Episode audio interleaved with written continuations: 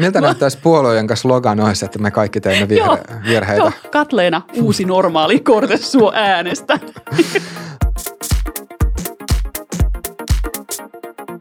Meillä on vieraana kriisiviestinnän asiantuntija Katleena Kortessua. Tervetuloa. Kiitos. Ja nyt tänään tosiaan tarkoituksena on puhua kriisiviestinnän perusteista, mutta sen lisäksi myös sitten käydä läpi sitä, että miltä hallituksen toimet näyttää kriisiviestinnän asiantuntijan näkökulmasta. Mutta mennään alkuun tähän kriisiviestinnän perusteisiin, niin mitä sä Katleena sanoisit, että mitkä on, mitkä on jos pitäisi niinku miettiä vaikka niinku top kolme tärkeintä asiaa kriisiviestinnässä, niin mitä ne olisi? Joo. Ähm, mun tekee mieli ensin sanoa top kolme itsestäänselvyydet. Mä toivon, että kaikki tietää nämä, mutta sitten jotenkin on silti ehkä pakko sanoa. Mutta ensimmäisenä tietenkin tämmöinen klassinen, että älä valehtele – on yksi aika perusjuttu. Mutta se on jännä asia, miten vaan ihmisiltä lipsahtaa semmoisia hätävalheita. Tämmöinen kuin kolmevuotiaalta, en minä vienyt keksejä, niin, niin se voi tulla. Mutta siis älä valehtele, nyt on ihan perusasia. Ja sitten se, että aina kun tulee kutsu mediaan, niin anna haastattelu, jos vaan aikataulu antaa myöten. Että ei tämmöinen, tiedätkö, pistä pää pensaaseen tyyppinen metodi ei toimi. Et, koska jos minä en anna haastattelua, niin se toimittaja pyytää sen haastattelun jostain muualta – ja se voi pyytää sen haastattelun joltakulta, jolla ehkä jotain hampaan kolossa mua kohtaan tai joku, joka edustaa ihan eri vasta, siis vastakkaista kantaa. Niin, niin älä pistä päätä pensaaseen, vaan anna haastattelu, kun tarvitaan. Ja sitten kolmas on tietenkin tämä klassinen ole oma itsesi, mikä, mikä kuulostaa tosi naivilta ja itsestäänselvältä, mutta siis kaikki viestintähän tehdään omalla persoonalla. Et siinä kohtaa, jos ihminen esimerkiksi yrittää pönöttää, vaikka hän ei ole pönöttäjäluonne, niin se on ihan kauheata katsottavaa. Tai sitten joku vakavampi ihminen yrittää jotenkin vitsailla rennosti tässä kriisin keskellä. Ne on, ne on niin tuhoon tuomittuja yrityksiä. Että näistä tämmöiset kolme, top kolme itsestäänselvyyttä. Älä valehtele, älä pistä päätä pensaaseen ja sitten ole oma itsesi. Mutta mut näähän ei ole niitä, minkä takia mua pyydetään apuun. Noita tavallaan tiedetään yleensä. Mutta se, minkä takia mua sit usein pyydetään apuun, sitten mennään tämmöisiin niin vähän nyansseihin. Et esimerkiksi semmoinen kriisi, joka on oikeasti mielipideero. Et ei ole kysymys siitä, että mä olisin tehnyt väärin, koska jos mä oon tehnyt väärin, mä pyydän anteeksi, se on aika niin kuin selkeä reitti. Mutta jos on mielipideero, että jos meillä on esimerkiksi puolue Y, ja puolueen Y edustaa sitä kantaansa Y, ja se sanoo sen kannan Y varsin värikkäästi ja varsin niin kuin terävästi jossain somessa niin mitä sen pitää pyytää anteeksi? Tietenkin se, jos se on solvanut tai kunnianloukkaus, niitä pitää pyytää anteeksi. Mutta se ei varmaan oikein voi pyytää anteeksi sitä kantaansa Y, koska se on se puolueen kanta Y. Eikä se voi sanoa, että anteeksi, koko kanta Y on väärässä, koska selkeä se murentaa koko sen puolueen pohjaa. Ei se voi sanoa olevansa X kannalla. Sillä on eri puolue. Niin nämä on sitten niitä tilanteita, missä mut saatetaan pyytää. Että mitä meidän pitäisi tehdä, kun ei me nyt olla sille oikein mitään väärää väärää tehty. Ei tässä nyt ihan ehkä anteeksi mennä ensimmäisenä pyytämään. Niin, niin näitä asioita mä sitten ratkon aika usein, että Joo. mitä tehdään eri tilanteissa. Ähm, Onko kriisiviestintä erilaista tai että kuinka erilaista se on, jos on erilaista, äh, jos just puhutaan politiikasta verrattuna sitten taas vaikka yritysmaailmaa? No perusteet on aina samat. Mutta onhan se selvä juttu, että politiikan puolella on enemmän näitä tämmöisiä hähmäisiä asioita, koska ne on mielipidekysymyksiä. Niin kuin maahanmuutto, ilmastonmuutos, perustulo, mitä kaikkea onkaan. Ne on, ne on kuitenkin mielipidekysymyksiä. Ja sittenhän meillä on paljon enemmän tämmöistä hähmästä. Mutta kyllähän yrityksilläkin tulee siis mainekohuja. Alkaen esimerkiksi siitä, että yrityksellä on jokin normaali toimitusehto. Esimerkiksi, että kaupat saa peru 30 päivän kuluessa – ja sitten jos tuote on ehjä, niin sitten ei enää peruuta. Toki takuu on voimassa. Ja kuvitellaan, että asiakkaalla on mennyt 40 päivää. Se haluaa palauttaa tämän ehjän tuotteen, toimivan tuotteen. Niin miten me handlataan se niin, että me saadaan sanottua asiakkaalle, että no kun meidän ehdot ei enää anna oikein myöten, ilman että me nolataan sitä asiakasta, jos se kysyy sitä vaikka julkisesti Facebookissa, koska sittenhän äkkiä siitä nolaamisesta tulee se kohu. Et, et niin, kuvitellaan, että asiakas laittaa, mulla on verkko, mm, joku verkkokauppa, mä myyn limuja verkkokaupassa. Ja asiakas haluaa palauttaa ostoksensa, ja se on täysin kunnossa se tuote, se vaan haluaa palauttaa, se teki virheostoksen. Ja palautusaika on mennyt. Ja se valittaa mun Facebook-sivuilla julkisesti, mitä hiivattiin, että mä haluan rahat takaisin.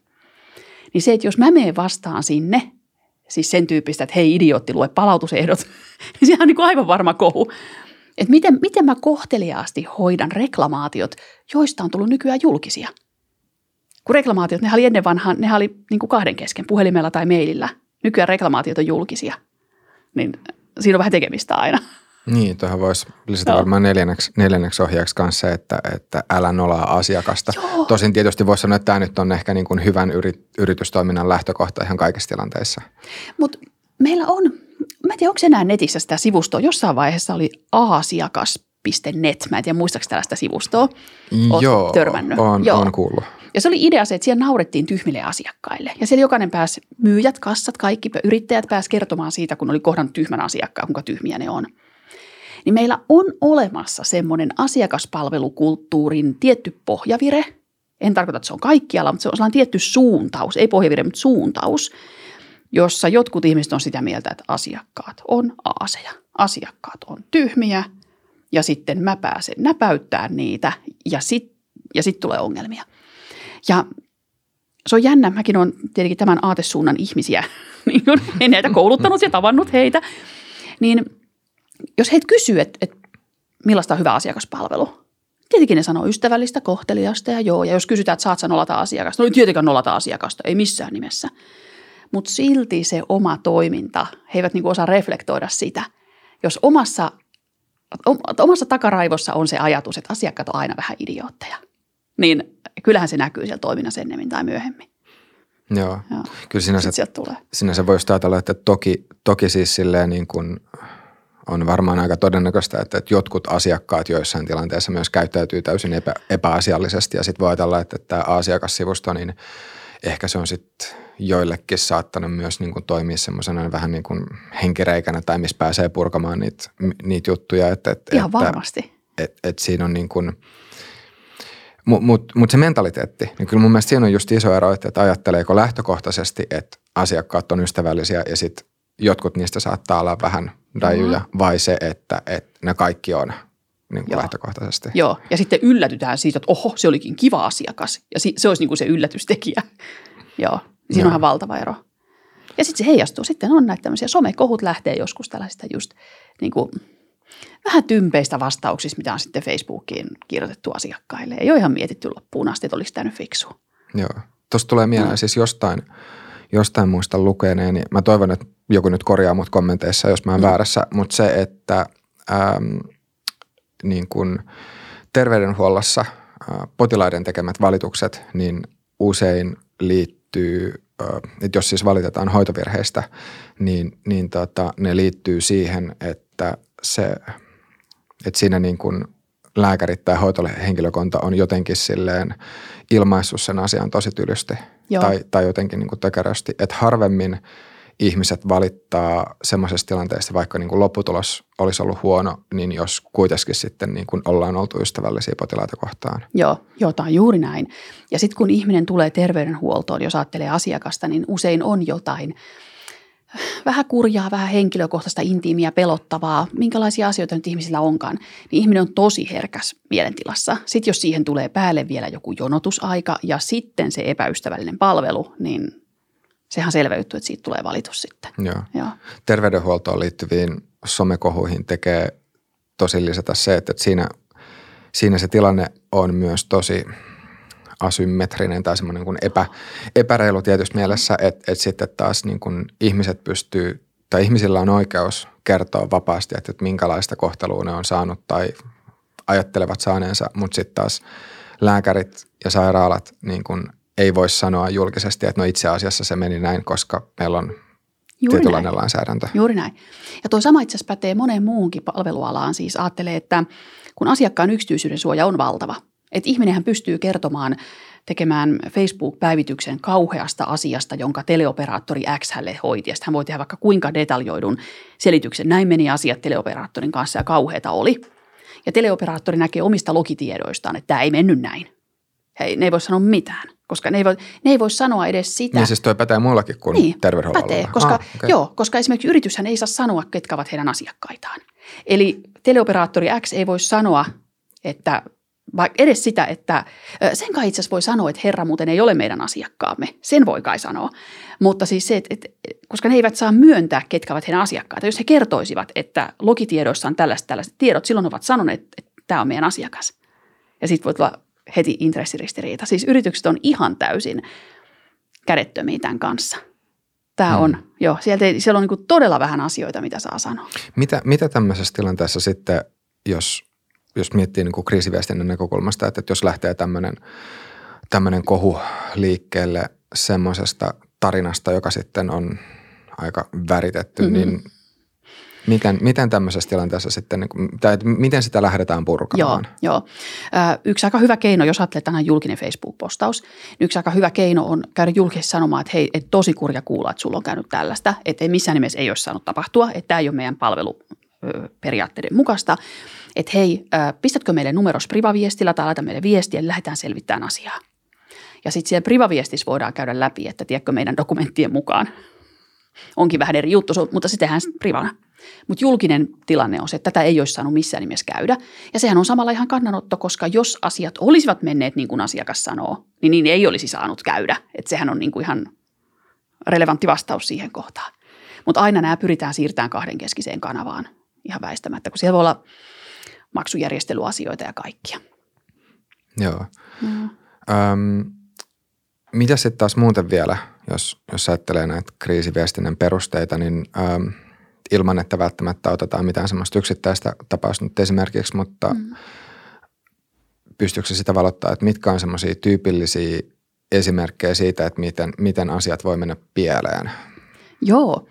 Joo, siis kriisithän lähtee usein kumuloitumaan.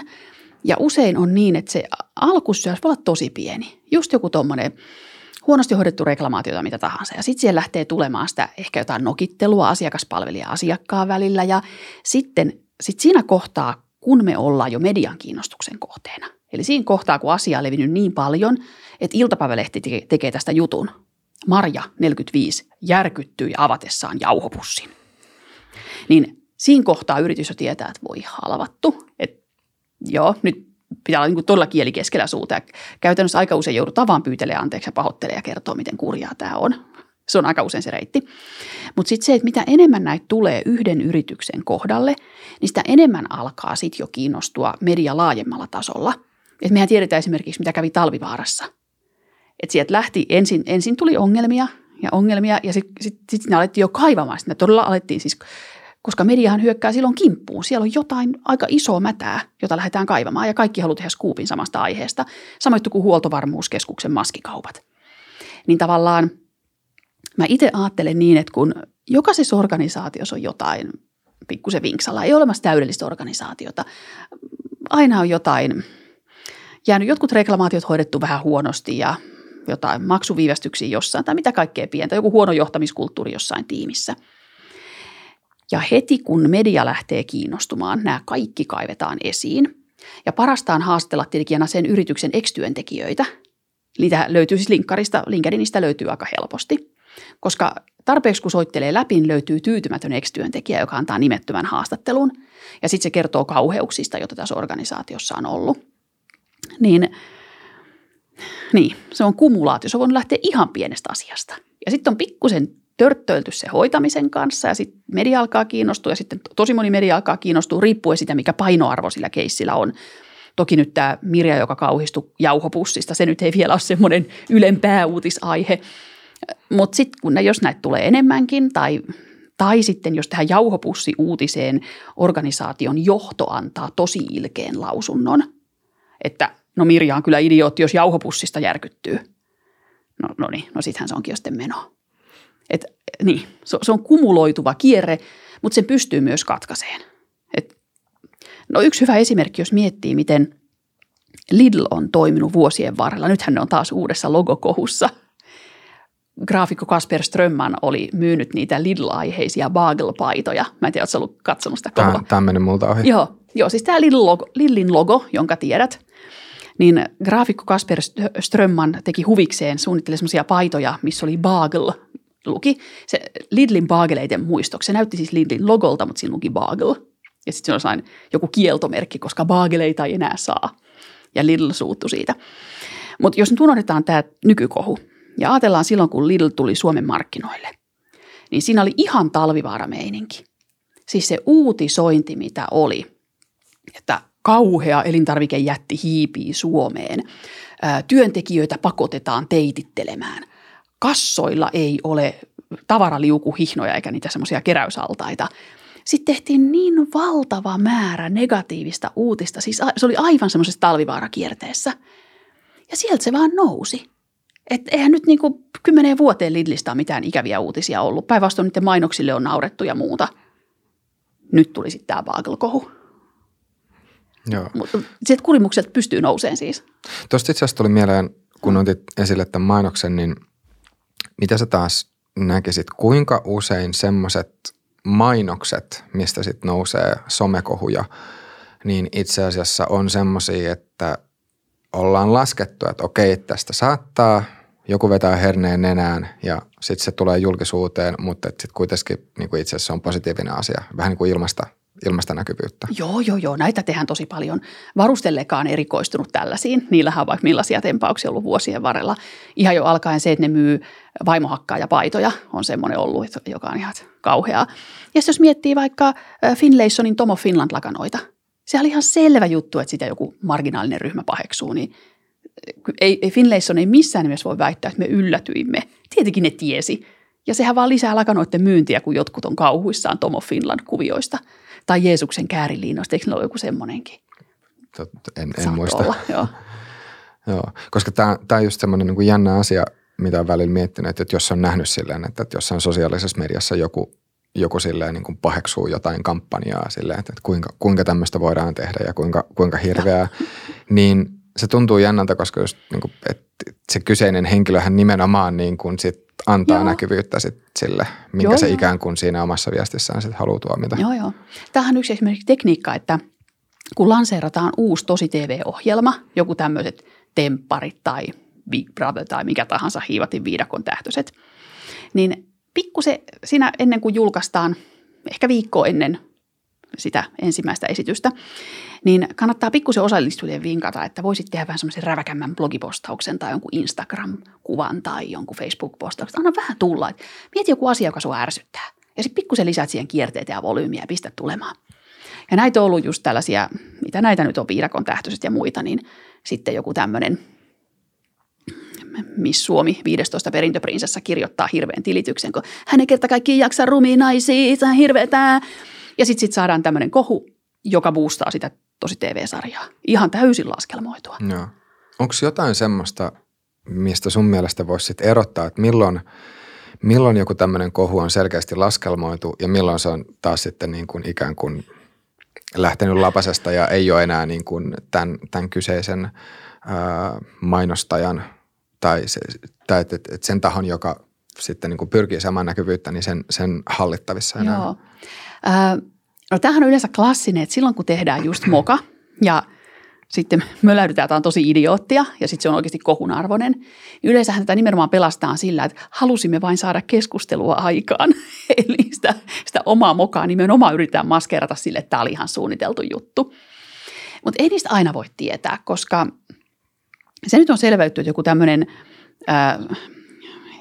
viikkoa ennen just jotain ohjelman lanseerausta tehty kohupostaus. Se nyt on aivan selvästi aikataulutettu. Ei tuollaiset ole vahinkoja, että et sen pystyy niinku päätteleen.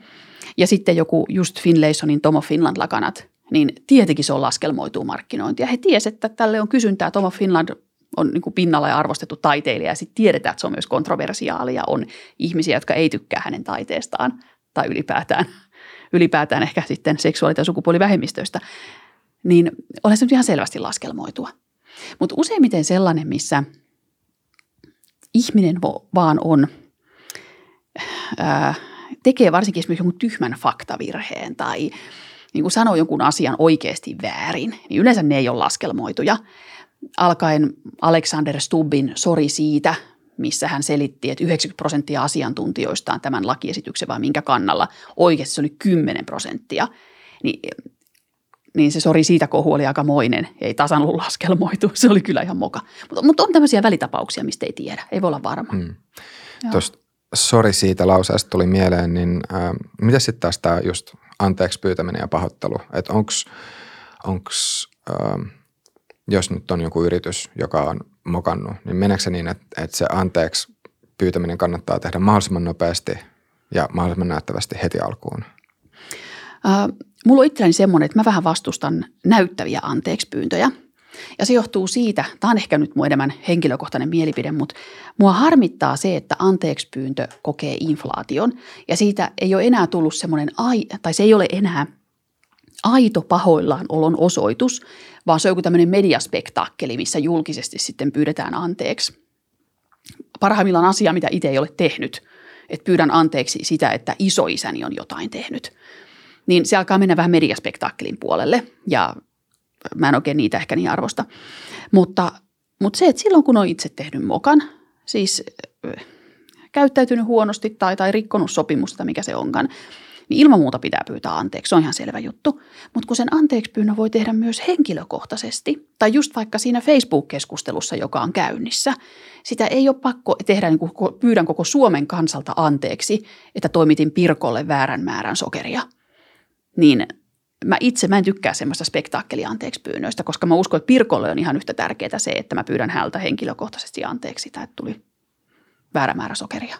Niin, eli, eli lähtökohtaisesti anteeksi kannattaa pyytää silloin, jos niin kuin itsellä on se kokemus, että on niin. toimittu väärin. Niin. Mutta sitten taas miten, miten toi suhtautuisi niin. siihen, että, että joissain tilanteissa sitten taas, jos vähän niin kuin tulee sitä asiakasta vastaan nyt, joka mm. on sen värikkään vaikka tarinan kirjoittanut, niin milloin sitten voi olla itse asiassa kannattavaakin niin kuin vähän enemmän olla pahoillaan, vaikka ajattelee, että no itse asiassa me nyt ei ole tehty niin. mitään, mutta nyt jos me pyydetään anteeksi, niin nyt tästä niin selvitään niin. vähemmällä. Joo, joo. Miten siis, se... joo, siis joskus on, pakko, joskus on pakko pyytää anteeksi asiaa, missä päänsä sisällä ajattelee, että saakeli kyllä minä olen oikeassa. Ja kyllähän näitä on paljon. Siis esimerkiksi joku mm, mauton seksistinen ulostulo, minkä joku töräyttää – Tietenkin joutuu aika usein tekemään vielä julkisen anteekspyynnön silloin, jos hän on julkisessa asemassa ja hänen, hänen kannanottonsa on loukannut monia.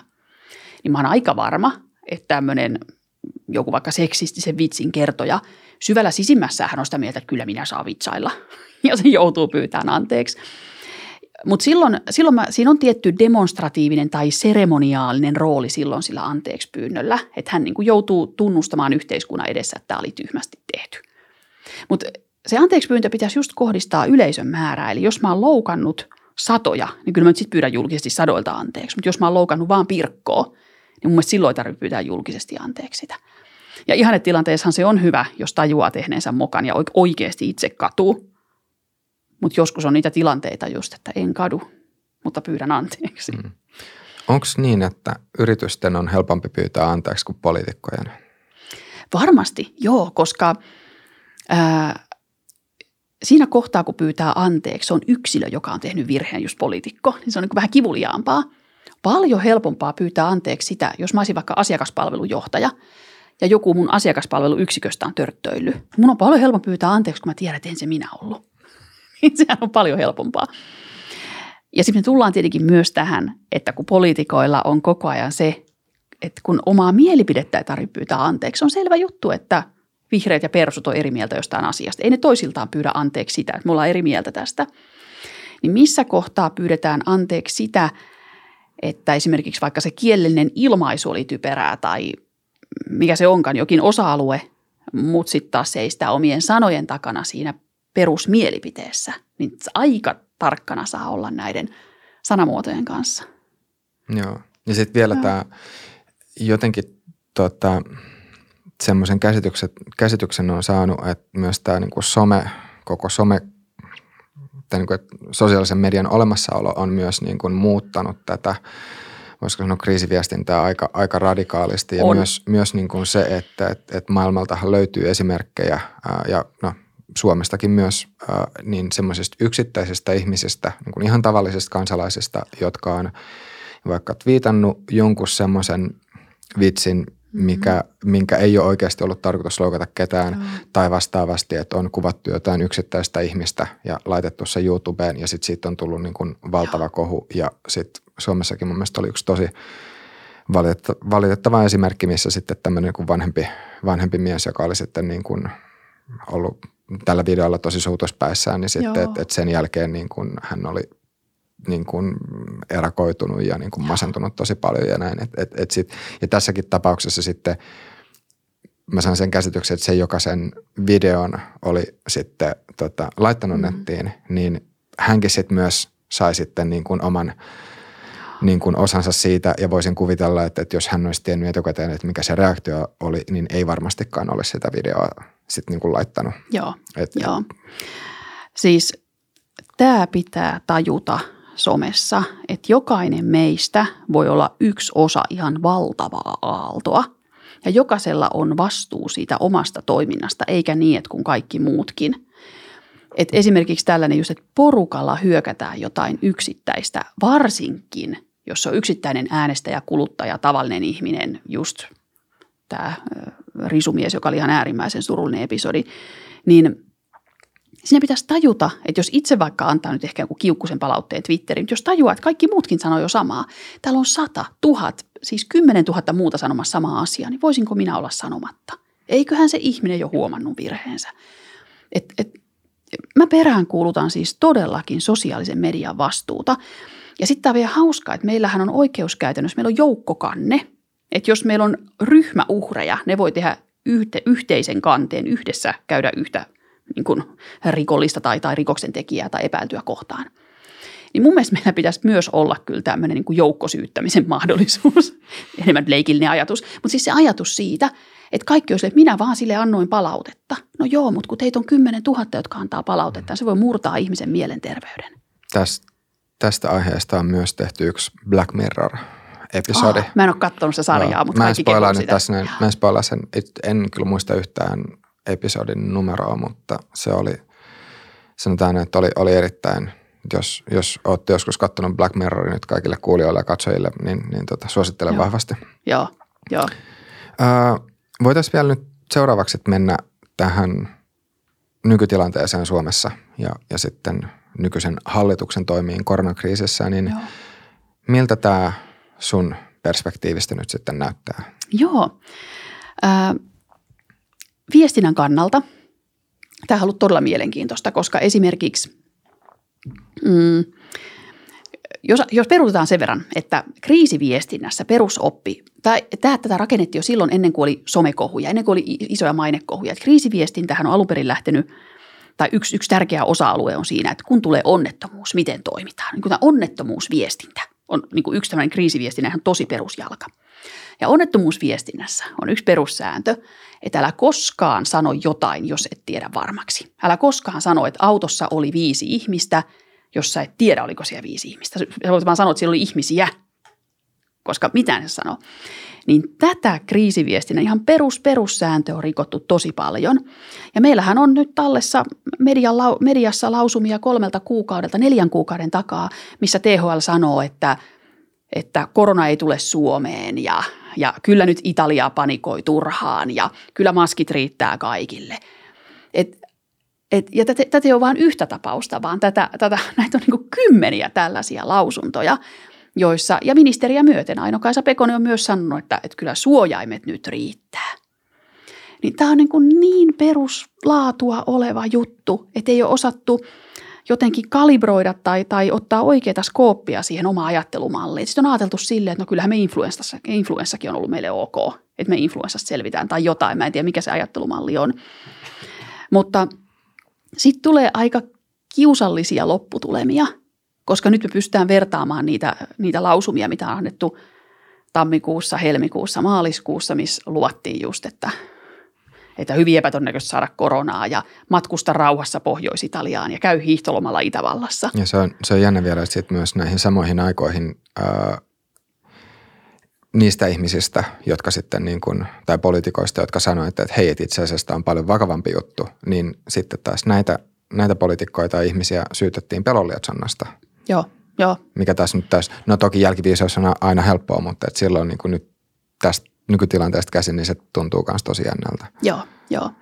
Se on vähän kiusallista. Ja sitten itse, no mä olen, mä olen virusten suhteen täys maallikko, mutta mä itse jotenkin näin sen tilanteen sellaisena, että meitä kohti on ammuttu ja luoti lentää meitä kohti ja me sanotaan, että ei ole mitään hätää, kato mä elossa. Ei ole mitään hätää, mä elossa ja se luoti tulee. Että tavallaan mä itse mietin ihan tosi paljon, että mikä on se mekaniikka, joka sai viranomaiset ja poliitikot sanomaan, että ei se meille tuu. Jos se oli jo siinä kohtaa Kiinasta lähtenyt, se oli jo Italiassa ja Itävallassa. Ja se on sullekin mysteeri. Se, se on kyllä se niin pikkusen on, että, että mitä siinä tapahtui, mä en tiedä.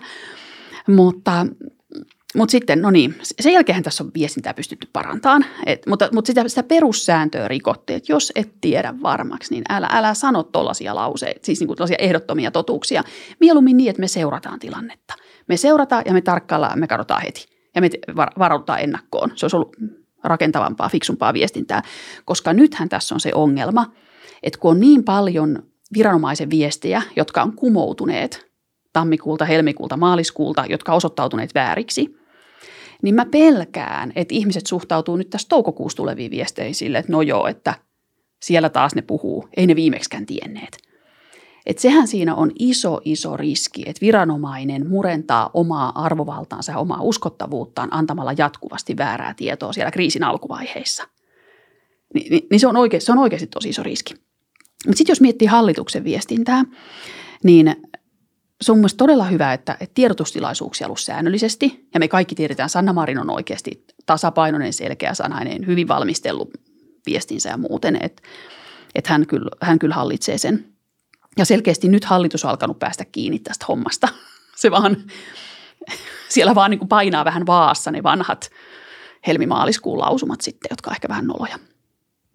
Mutta joo, äh, Krista Kiuru tarvitsisi mun mielestä esiintymiskoulutusta. Hänellä on, hän ei ole ehkä ihan esiintymiseltään sitä tasoa kuin mitä hän varmasti on toivottavasti substanssiosaamiseltaan. Et mä en kyseenalaista hänen poliittista osaamistaan, mutta hänen viestintäosaamisensa ei ole sillä tasolla.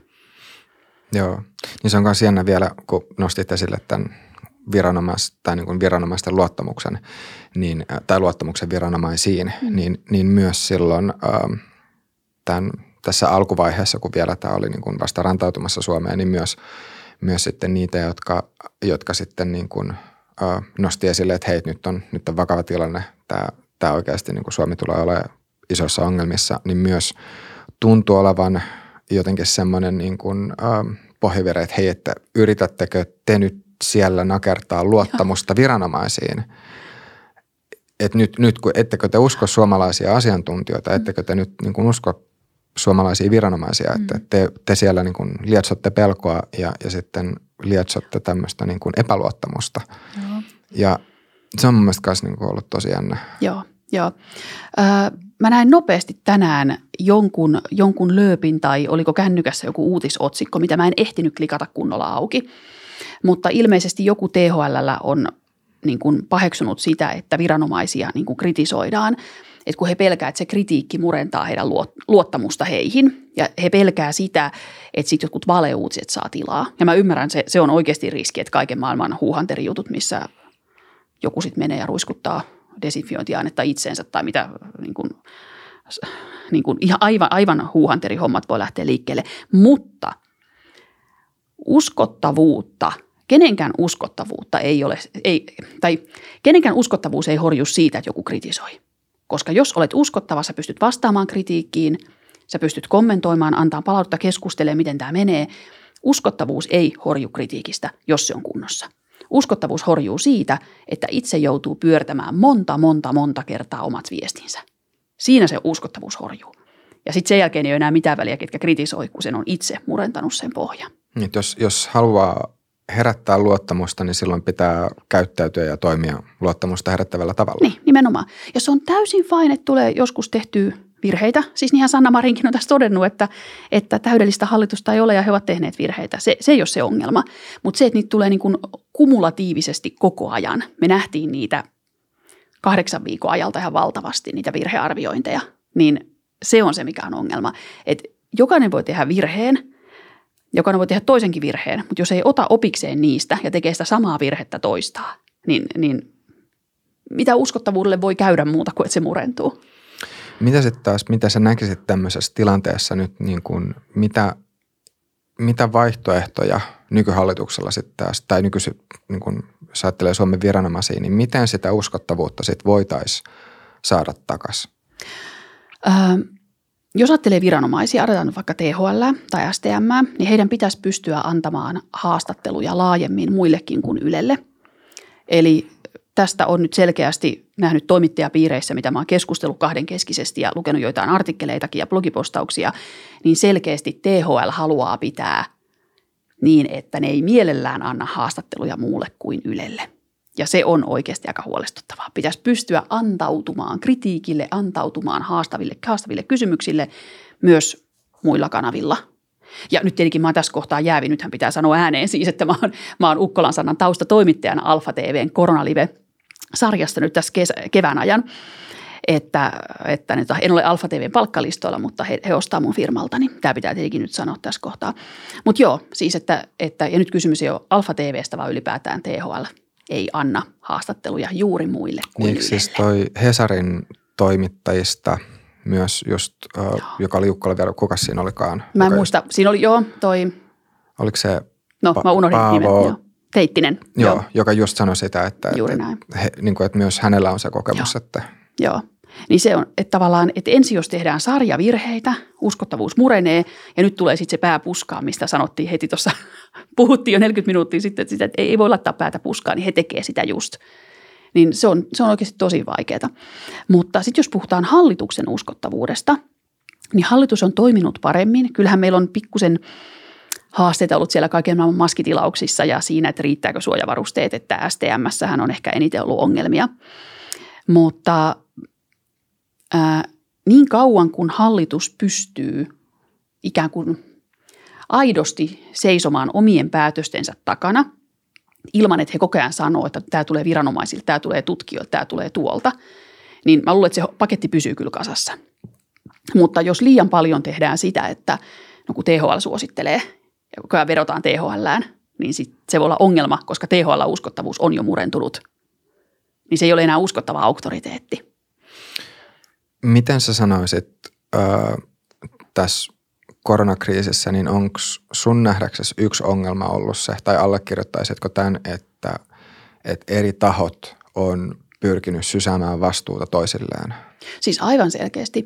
Se oli huikea se STMn tutkimus siitä, että minkä takia, hän teki selvityksen siis, että minkä takia he eivät olleet mukana näissä EUn isoissa kilpailutus, kilpailutussopimuksessa ja maskihankinnoissa. Niin sen, sen selvityksen lopputulos oli se, että kukaan yksittäinen virkamies ei ole vastuussa. Niin tavallaan se, että jos on tehty aika vakava virhe ja sitten todetaan, että kukaan yksittäinen virkamies ei ole vastuussa, niin jotenkin mun logiikan mukaan sittenhän se vastuu olisi niin kuin siellä ministerillä tai ministereillä.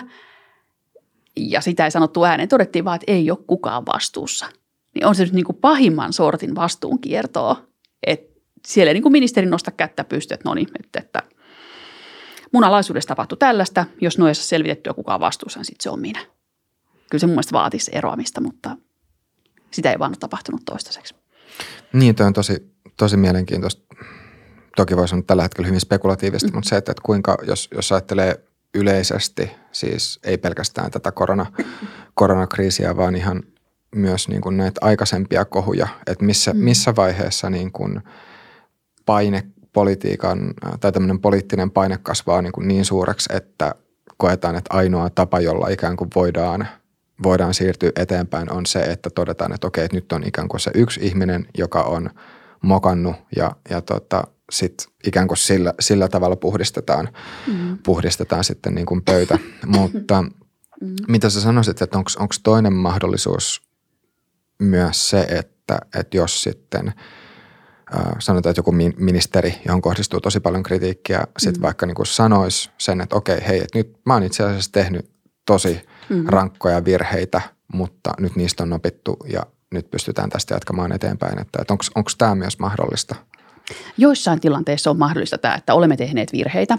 Ja Sanna Marinhan on käyttänyt sitä tässä niin kuin aika montakin kertaa – tiedotustilaisuuksissa, että hän on sanonut ihan, että me kaikki teemme virheitä, me emme ole täydellisiä, on tehty virheitä, selvitetään. Että hän on käyttänyt tätä polkua. Ja se on toiminut esimerkiksi hänen kohdallaan oikein hyvin. Mä en ole ainakaan huomannut julkisuudessa mitään semmoista vaatimusta, että pääministeri pitäisi erota tai, tai että, että hallitus, vaihdetaan hallitusta yhtään mitään. Se on toiminut aika hyvin, mutta sen sijaan STMn kohdalla tämä ei ole toiminut, koska siellä ikään kuin otettiin ankara selvitystyö, niin kuin tartuimme asiaan, selvitimme ja totesimme, että kukaan ei ole syyllinen. Niin se on aika monen paradoksi, että porukalla selvitetään, todeta, että ei kukaan ja sitten jatketaan niin kuin ennenkin. Niin jotenkin mun moraalikäsitykseni menee vähän eri tavalla. Et, et, se on täysin ok, että sanotaan, että joo, että käsi, käsi pystyy virheen merkiksi, korjaan sen. Mutta se, että jos kukaan ei nosta kättä ja kaikki on sille, että kenenkään ei tarvitse nostaa kättä, niin tähän tarkoittaa sitä, että vastaavia virheitä voi tulla jatkossa vaikka kuinka, koska kukaan ei ole vastuussa. Niin joo, toi on, toi on kieltämättä hyvä huomio. Että just se, että jos, jos niin kuin ikään kuin kaikki kuitenkin sitten tietää, että virheitä on tapahtunut ja sitten ei pystytä antaa selitystä sille, että miksi niitä virheitä on tapahtunut, niin, niin just tämä, että niin. miten sitten voidaan niin kuin luottaa siihen, että näitä ei tapahtuisi jatkossakin. Nimenomaan. Tai että jos, jos ei tule mitään semmoista niin kuin, niin kuin, mä en siis sitä, sitä mm. raporttia tai selvitystä, minkä, mistä mainitsit, niin en ole lukenut, mutta että jos, jos ei tule semmoista niin kuin yksittäistä selittävää tekijää, että hei, tästä se johtuu. Mun tulee mieleen – tästä näin toi äh, NASAn yksi äh, isoimmista traagisesta valitettavista mm. kohuista, mikä aikanaan oli. Ja, ja se oli nyt joko, oliko se nyt Challenger vai Atlantis-sukkulan mm. räjähtäminen, ähm, joka siis johtui siitä, että, että, tota, ähm, että tämä sukkula, ähm, tai niin kuin, että silloin kun tämä sukkula lähetettiin avaruuteen, niin oli, oli kylmä ilma. Tämä on siis niin kuin jälki- ja analyysi siitä, mitä, mitä on sitten niin kuin todettu, että et, et, tota, lämpötila oli tosi alhainen ja sitten tämän äh, sukkulan polttoainetankeissa oli tämmöisiä niin sanottuja O-renkaita, mm-hmm. jotka sitten taas ei ollut tehty kestämään niin alhaista lämpötilaa ja silloin ne petti ja sitten siellä niin kuin polttoainetta pääsi väärään paikkaan ja sitten se niin kuin lopulta johti, Joo. johti tähän tota, sukkulan räjähtämiseen ja, ja tota, tähän siis Nasalle oli, oli aikanaan niin kuin tosi, tosi, tosi iso juttu ja ihan ymmärrettävästikin. Öm, mutta se, mikä oli sitten kuin jännä, jännä tässä, että ilmeisesti myös oli niin kuin, tai mun ymmärtääkseni tämä on semmoinen, mitä niin kuin käytetään myös niin kuin organisaatio viestinnän niin kuin malliesimerkkinä siitä, että, että jos asiat menee pieleen, mm. eli, eli siinä niin kuin NASAn sisällä oli asiantuntijoita, jotka ties, että hei, tämä on potentiaalisesti tosi iso ongelma, näin ei missään nimessä kannattaisi tehdä. Oh. Ja sitten kun he, nämä niin kuin yksittäiset asiantuntijat vähän siellä niin kuin matalammalla tasolla yritti sanoa sinne jo, niin kuin johdolle tai ylemmälle tasolle, että hei, että nyt oikeasti niin kuin, että ei, ei sitä sukkulaa voida pistää sinne avaruuteen, niin sitten se viesti ohitettiin ja, ja no ilmeisesti siinä saattoi myös olla se, että, että, että sitten taas NASAn johdolle tuli sit poliittista painetta, että joku niin. Niin presidentti niin. on siellä, että ylös, hei, että milloin me saadaan se, niin. saadaan se sukkula sinne avaruuteen. Mutta, mutta että siinä niin kuin, äh, sitten tämän katastrofin jälkeen, niin, niin tota, äh, mun ymmärtääkseni sitten taas niin kuin alkoi NASAn sisällä hyvin suuret selvitykset siitä, että, että, mikä, mi, että miten tämä organisaatio nyt on muodostunut tämmöiseksi ja miten tavallaan niin kuin sit sitä voitaisiin kehittää paremmaksi. Joo.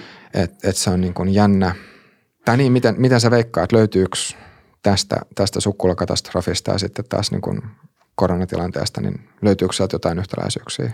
Joo, ja siis ylipäätään yksi parhaista ohjelmista, mä katson tosi vähän televisiota, yksi parhaista on siis tietenkin lentoturmatutkinta. Ja mä tykkään lukea tuon onnettomuustutkintokeskuksen raportteja, koska musta on todella mielenkiintoista nähdä, että miten asiat johtaa toisiinsa. Ja just eh, voi olla joku väärä valinta, joku tekninen valinta jossain kohtaa tai sitten just tämmöinen niin viestiketjun katkeaminen, viesti meni väärään paikkaan. Siis no Titanic upposi sen takia, että se sähkösanoma oli tullut laivalle, mutta se ei koskaan, jäävuorivaroitus ei koskaan saavuttanut kapteenia tai perämiestä. Niin nämä on mielestäni ihan älyttömän mielenkiintoisia asioita. Ja ikään kuin tämmöinen selvitystyö, mitä tehdään, että miksi emme – lähteneet mukaan EUn yhteishankintoihin. Siellä mä en lukenut koko selvitystä, mutta siellä oli siis tämmöinen, että just yksi ihminen oli vaihtanut yksikköä ja hän oli niin kuin hoitanut siinä aikaisemmassa pestissään sitä yhteishankintaa. Hän vaihtoi yksikköä, niin ilmeisesti aikaisempi yksikkö luuli, että nyt se vei sen mukana ja se tekee sen seuraavassa yksikössä loppuun. Ja tämä ihminen itse ajattelee, että ne jatkaa sitä, koska hän nyt vaihtoi yksiköstä pois, joku tämän tyyppinen juttu. Niin näitä pitäisi aina pystyä tekemään sillä lailla, että niin kuin ei etsitä syyllistä, vaan etsitään systeemistä virhettä. Että onko meidän organisaatiossa tämmöinen tilanne, että kun ihminen vaihtaa yksiköstä A-yksikköön B, niin tietääkö kukaan, että mitkä hommat silti jää kesken, kuka ottaa kopi vai viekö se ne mukanaan. Että jos ei tiedetä, niin tämä on aika iso asia ja sittenhän tämä voi toistua. Ja nyt jos todetaan, että ei ollut kenenkään yksittäinen vika, joo ei varmaan ollutkaan, mutta se, että pureudutaanko tähän systeemiseen virheeseen, lähdetäänkö tätä katsomaan, että mitä, mitä muita henkilövaihdoksia tapahtuu STMssä tällä hetkellä – ja tapahtuuko samanlaisia virheitä muuallakin, jos aina on epäselvää? Niin siis tässä on tietyllä tavalla tämä on jännä, että tässä Muotoilla, että toimitaan kahdella tasolla, että, että, että sitten tämmöinen niin poliittinen uskottavuus, mm-hmm. se on yksi asia, mutta sitten myös se, että miten, jos ajatellaan nyt vaikka jotain ministeriä, ihan missä tahansa tilanteessa, jossa niin kuin tulee joku kriisi mm-hmm. ja kohu, niin, niin just voi olla se, että, että, että, että tämä niin kuin poliittinen poliittisten realiteettien takia ikään kuin se ainoa mahdollisuus sitten on se, että ministeri, mm-hmm. ministeri eroaa. Mä nyt, Suomessa oli tämä postikohu aikaisemmin, Joo. mistä tavallaan sitten, niin minkä, minkä lopputuloksen ihmiset sitten tietää. Mm-hmm. Ähm, mutta just se, että sen ministerin erohan välttämättä ei sitten kuitenkaan niin kuin ratkaise sitä varsinaista ongelmaa. Niin. Että just niin kuin sanoit, niin. että jos se, jos se ongelma on systeeminen tai sen organisaation sisällä, no. niin silloin se, että johto vaihtuu, niin se ei ole mikään automaattinen ratkaisu. Ei, se ei välttämättä ratkaise sitä. Siinä on lähinnä se, että jonkun pitää kantaa vastuu ja viime kädessä on niin ylhäällä kuin jos ei löydy niin sanottuja syyllisiä. Mutta joo, se vastuun kantaminen on niin kuin – se on sellainen moraalinen ja suoraselkäinen ele, joka palauttaa myös uskottavuutta hallitukseen. Eli se kannattaisi tehdä anyway, mutta se systeeminen ongelma pitää myös ratkaista. Et, et tarkoittaa sitä, onneksi en ole ministeri, en ikinä jaksaisi sitä työtä, mutta et, et jos tulee ministeriö hoidettavaksi, minä, minut pestataan ministeriksi tai niin minut nimitetään – niin se pitäisi pystyä kaikki nämä vanhat selvitykset perkaamaan. Mitä, mitä, millaisia ongelmia on löydetty, no onko nämä korjattu, toistuuko nämä, voiko nämä toistua mun kaudella, kun nämä toistuu edellisen ministerin kaudella. Sehän on ihan älytön suo. Et, mm. joo. Koska eihän sekään sitten taas, niin kuin, ähm, tai jos, jos mietitään vaikka sellaista tilannetta, että olisi joku ministeriö, missä mm. sitten taas on tämmöinen joku selkeä iso systeeminen ongelma, niin – eihän sekään näytä hyvältä, jos sitten taas vaikka vuoden välein tai puolen vuoden välein sinne vaan tulee uusi ministeri johtoon, koska on tullut joku uusi kohu. Ja, ja, niin kuin, et, et, et, ja sitten jossain vaiheessa varmaan niin kuin, äh, tulee myös se tilanne, että, että jos, jos niin kuin, no kuvitellaan vaikka, että olisi ollut seitsemän peräkkäistä kohua ja seitsemän minist- niin kuin saman ministeriön ministeri olisi joutunut eroamaan, niin jossain vaiheessa niin kuin, kukaan poliitikkokaan enää niin kuin haluaa ottaa sitä ministeripestiä vastaan. Joo, kun siellä on aivan sekaisin asiat niin. joo, tässä talossa. Juuri näin. Joo, siis tämä on niin, tämä on monimutkainen ja hähmäinen juttu. Ja sitten se on vaan niin, no surullista, että tosi moni näistä kohuista on nimenomaan keskittynyt sitten STM-alueelle. Että just nämä maskitilaukset ja ja sitten tietenkin myös sitten toki Lintilän alueelle myös Business Finlandin tuet. Siellä oli myös vähän semmoista, ei oltu ihan mietitty loppuun asti. Niin, ja tämä on nyt mielenkiintoista, koska kaikissa Euroopan maissa on siis pääministeripuolueen kannatus on noussut koronan myötä – niin myös SDPn kannatus on noussut. Ja sitten taas just muilla puolueilla voi kannatukset laskea, koska ni, niiden harteille tulee se kaikki kurja, mitä yksittäisessä ministeriössä tapahtuu tai menee pieleen.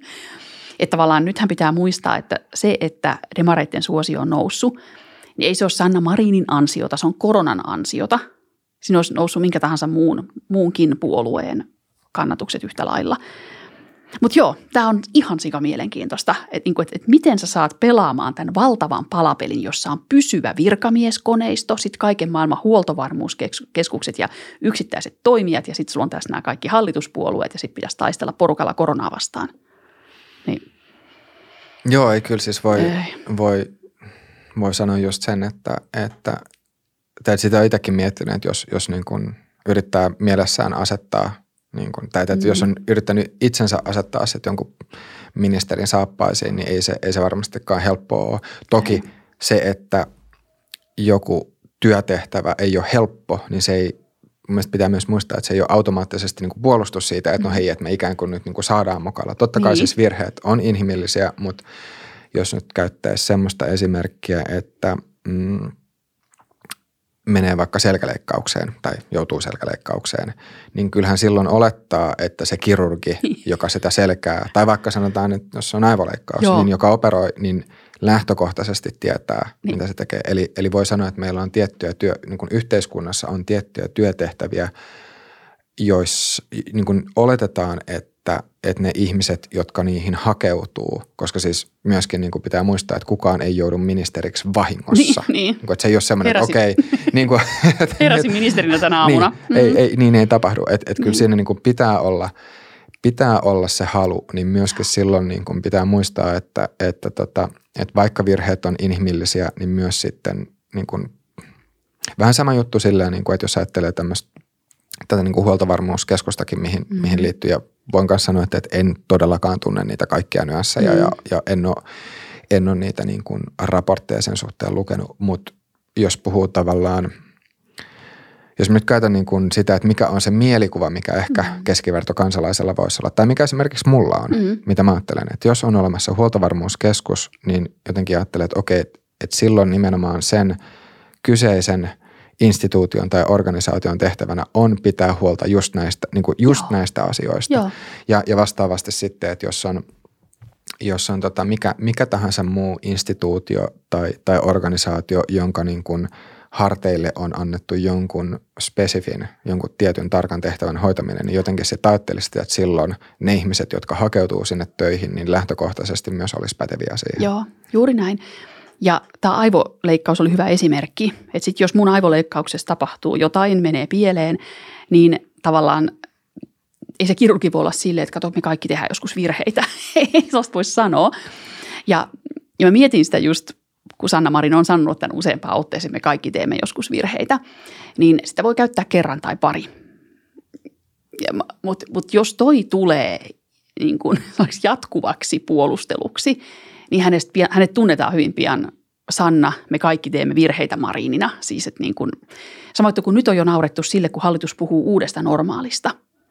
Koska nyt tiedotustilaisuudessa alkuviikosta, niin maanantaina, niin siellähän aika moni sanoi, että tämä, meidän pitää tottua uuteen normaaliin ja tämä on uusi normaali. Ja tavallaan ajatus on hyvä, ei siinä mitään. Siis se on selvä juttu, että, että meillä ei ole paluuta ihan sellaiseen yhteiskuntaan, mitä meidän yhteiskunta oli 2019. Mutta se, että jos jatkuvasti käyttää samaa ilmaisua, niin se alkaa kuulostaa joltain viestintätaktiikalta tai mantralta tai semmoiselta ulkoa opetellulta sloganilta. Ja sitten se alkaa yhtäkkiä kuulostaa tosi tyhjältä. Niin, siinä on että- riskinsä. Niin, että mitä, mitä se sitten niin oikeastaan Niin. tarkoittaa, että jos joka, joka kerta sanoo, että me kaikki teemme virheitä, Niin, niin niin se, joo, nää, tämä pitää paikkaansa, mutta niin kuin, että miten se nyt liittyy tähän just tähän kyseiseen niin. tilanteeseen, että, että onko että jonkun tämmöisen niin kuin mantran tai sloganin hokeminen, niin eihän se myöskään, niin kuin, just niin kuin sanoit, että se ei voi olla puolustus kauhean monta kertaa, koska muuten se kärsii inflaation. Niin, just näin. Ja varsinkin, jos se on itsestäänselvyys. Että sehän on eri asia, jos on joku poliittinen teesi. Sitähän saa toistaa vaikka kuinka. Se on täysin, kyllä kansa tietää, eikö se ollut Vennamo aikana, joka sanoi, se on täysin ok hokea poliittista teesiä niin kuin 30 vuotta. Mutta kun ei tämä ole poliittinen teesi, tämä on itsestäänselvyys, että me kaikki teemme miltä, virheitä. näyt, miltä näyttäisi puolue, jonka, mi, mi, miltä näyttäisi puolue, jonka slogan olisi, että me kaikki teemme virhe, Joo, virheitä? Joo, joo. Sanotaan. ei ehkä ihan välttämättä myisi. Niin ei se. Niin. Joo, ja samoin juttu, että meidän pitää tottua uuteen normaaliin, kun sekin on vähän tuommoinen niin kuin itsestäänselvyys. Että me kaikki tiedetään, että maailma muuttui Joo. keväällä 2020, niin siinä pitää pystyä sano, sanottamaan viesti uusiksi ja tuoda eri tulokulmia. Ehdokas numerolla 263. Lupaan, että teen virheitä. Joo, tommonen, joo. Katleena uusi normaali kortessuo äänestä. Joo, toi olisi jännä. No, joo. Mutta joo, jos, jos jollain tavalla nyt vielä vetää näitä lankoja, lankoja tässä näin yhteen, niin ähm, mitä sä arvioisit, että jos miettii just tätä, tätä niin kuin kriisiviestinnän näkökulmaa, että, että missä vaiheessa, ähm, tai, tai voisi kysyä niin kuin näin päin, että onko myös mahdollista, että, että jossain vaiheessa niin kuin ikään kuin tavalliset kansalaiset jotenkin kyllästyy tähän koronaan, että tulee semmoinen kuin korona-ähky.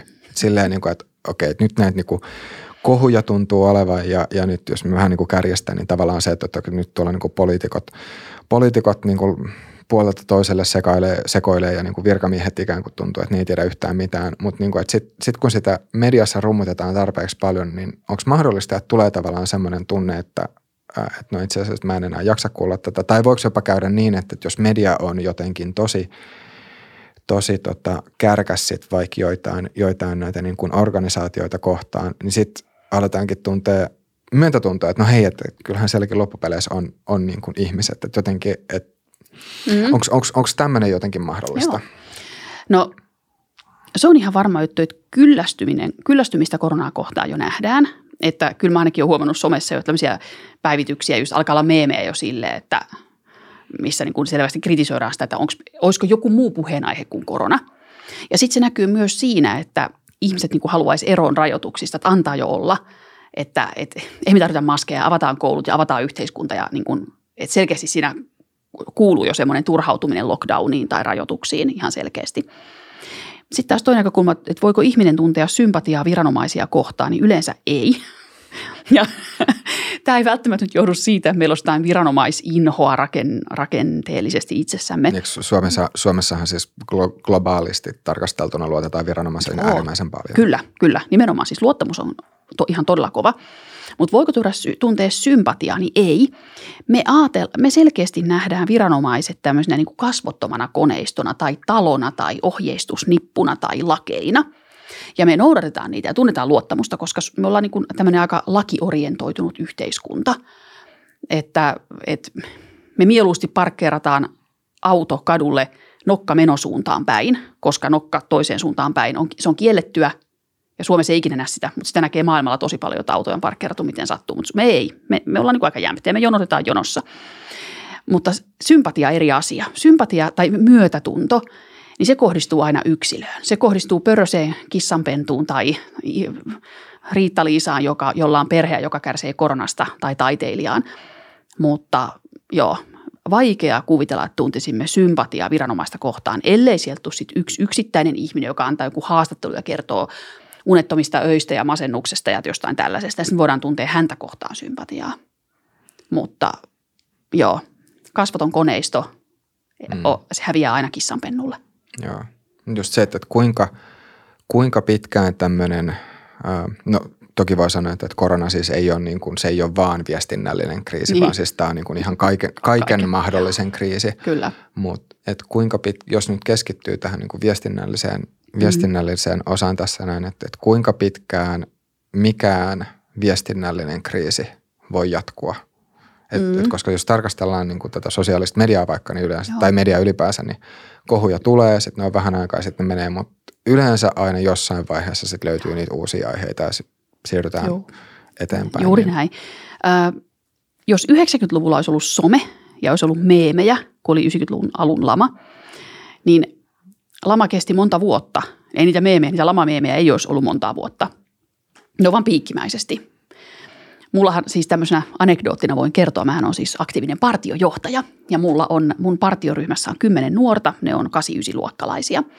Ja meillähän nyt partiokokoukset on koronakevään takia sitten lopetettu ja meillä on erikseen Kontiot on tämän ryhmän nimi. Meillä on koronan, koronameemiryhmä, eli kontioiden koronameemejä, mitä me jaetaan toisillemme niin siinä näkee hyvin se piikki, että silloin kun partiokokoukset loppu maaliskuussa, niin joka päivä tuli kymmeniä juttuja sinne ja nyt sinne tulee ehkä enää yksi viikossa. Että, että se on ihan selkeästi nähtävissä niin kuin viestinnällinen kyllästyminen, että talouskriisi jatkuu koronan myötä, terveydellinen kriisi jatkuu, mutta viestintäkriisi alkaa maltillistua. Ja sitten tässä on vielä sekin, että jos miettii nyt yritysten näkökulmasta, niin yritysten viestinnän kannalta on aika helppoa. Siis yrityksillä taloudellisesti on ihan persistä menee, mutta viestinnällisesti, koska kukaan ei syytä yritystä koronasta. Kukaan ei syytä ravintolaa siitä, että miksi te ette ole auki. Kaikki tietävät, että ne ei saa olla auki. Kukaan ei syytä lomautuksista. Nyt ei ole mitään sellaista, että kauheita, miksi teillä on yteet. Kaikki tietää, mistä tämä johtuu. Että niin kuin kriisiviestinnän kannalta yrityksillä on nyt niin kuin semihelppo ja onneksi on koska se taloudellinen puoli ja, ja, ja henkinen jaksaminen on nyt niin kovilla, niin se vielä, että joutuisi tässä niin kuin kriisiviestintää tekee täydellä moodilla ja selittelee omia tekemisiään, niin olisi ihan tosi rankkaa. Joo. Joo, se on, se on tosi jännä, jännä pohtia, että kuinka, kuinka pitkään korona sitten on vielä jos, jos avaa nyt vaikka Hesarin tai Ilta-Sanomat tai Iltalehdet niin kuin verkkosivun, että, että se on aina siellä niin kuin ykkösenä vielä. Että. Niin on. Ja se on mielestäni hauska vielä, että kun Hesaria katsoo, niin ta, kun mä luen digihesaria, niin siinä on uutisotsikkona esimerkiksi, tai niin kuin, te, nehän uutiset on jaettu teemoittain. Yksi teema on taloudelliset seuraukset. Ja me tiedetään, että se tarkoittaa koronan taloudellisia seurauksia. Ja jos me katsotaan helmikuussa – niin korona ei tainnut vielä olla edes oma aihepiirinsä. Maaliskuussa se tuli jo, maaliskuussa oli jo oma aihepiiri, koronaan liittyvät uutiset. Ja sen jälkeen se on vielä niin kuin tullut alalajeja, taloudelliset seuraukset, oliko se terveydelliset seuraukset, mä en muista ulkoa. Niin siitä näkee vaan, miten uutisten, jos, jos tämän ajattelisi niin kuin ympyräkuvaajana, niin korona oli, se oli aivan mitätön pieni sektori siinä ympyrässä tammikuun lopussa, helmikuussa, maaliskuussa se lähti kasvamaan ja nythän tällä hetkellä korona ja sen ala-aiheet on 85 prosenttia uutisista. Mutta kyllä se lähtee taas sitten supistuu myös se sektori. Yes. Nyt musta tuntuu, että kello on sen verran paljon, että voitaisiin voitais pikkuhiljaa pistää pakettiin, mutta et jos sun pitäisi nyt tähän loppuun vielä antaa kriisiviestinnän terveiset poliitikoille tähän koronakriisiin liittyen, niin mitä, mitä sanoisit? Joo.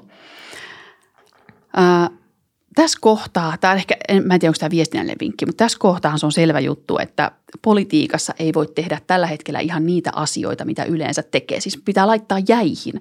Hivatti hallitusohjelmahan menee meillä uusiksi. Mä ymmärrän, että tällä hetkellä ihmiset keskittyy vaan siihen koronan hoitamiseen.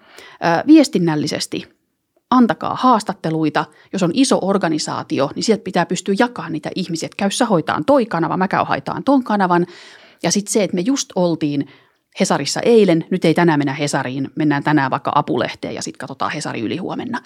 Et antakaa haastatteluita tasapuolisesti moneen eri kanavaan, moneen eri mediaan, koska viranomaisilla on tietenkin viestintävelvollisuus, mutta sitten tämä myös takaa sen, että kansalaiset saa mahdollisimman laajasti tietoa, koska ei kaikki katso juuri niitä Ylen nettisivuja esimerkiksi. Niin, niin se on minusta tosi tärkeä asia. Ja sitten tämä liittyy jotenkin yrittämiseen, eikö niin tämä jakso? Nimittäin kuntavaaleihin on reilu vuosko sinne on, muista on ensi vuonna kuntavaalit. Niin tota, nythän on yrittäjillä erinomainen mahdollisuus lähteä politiikkaan, koska tässä on kuitenkin sen verran asioita ollut yrittäjien kannalta persiillään tässä hommassa, niin mä väitän, että, että yrittäjät tulee jatkossa äänestää entistä enemmän yrittäjiä. Mä kehotan jokaista yrittäjää, jolla on aikaa, niin lähteä politiikkaan.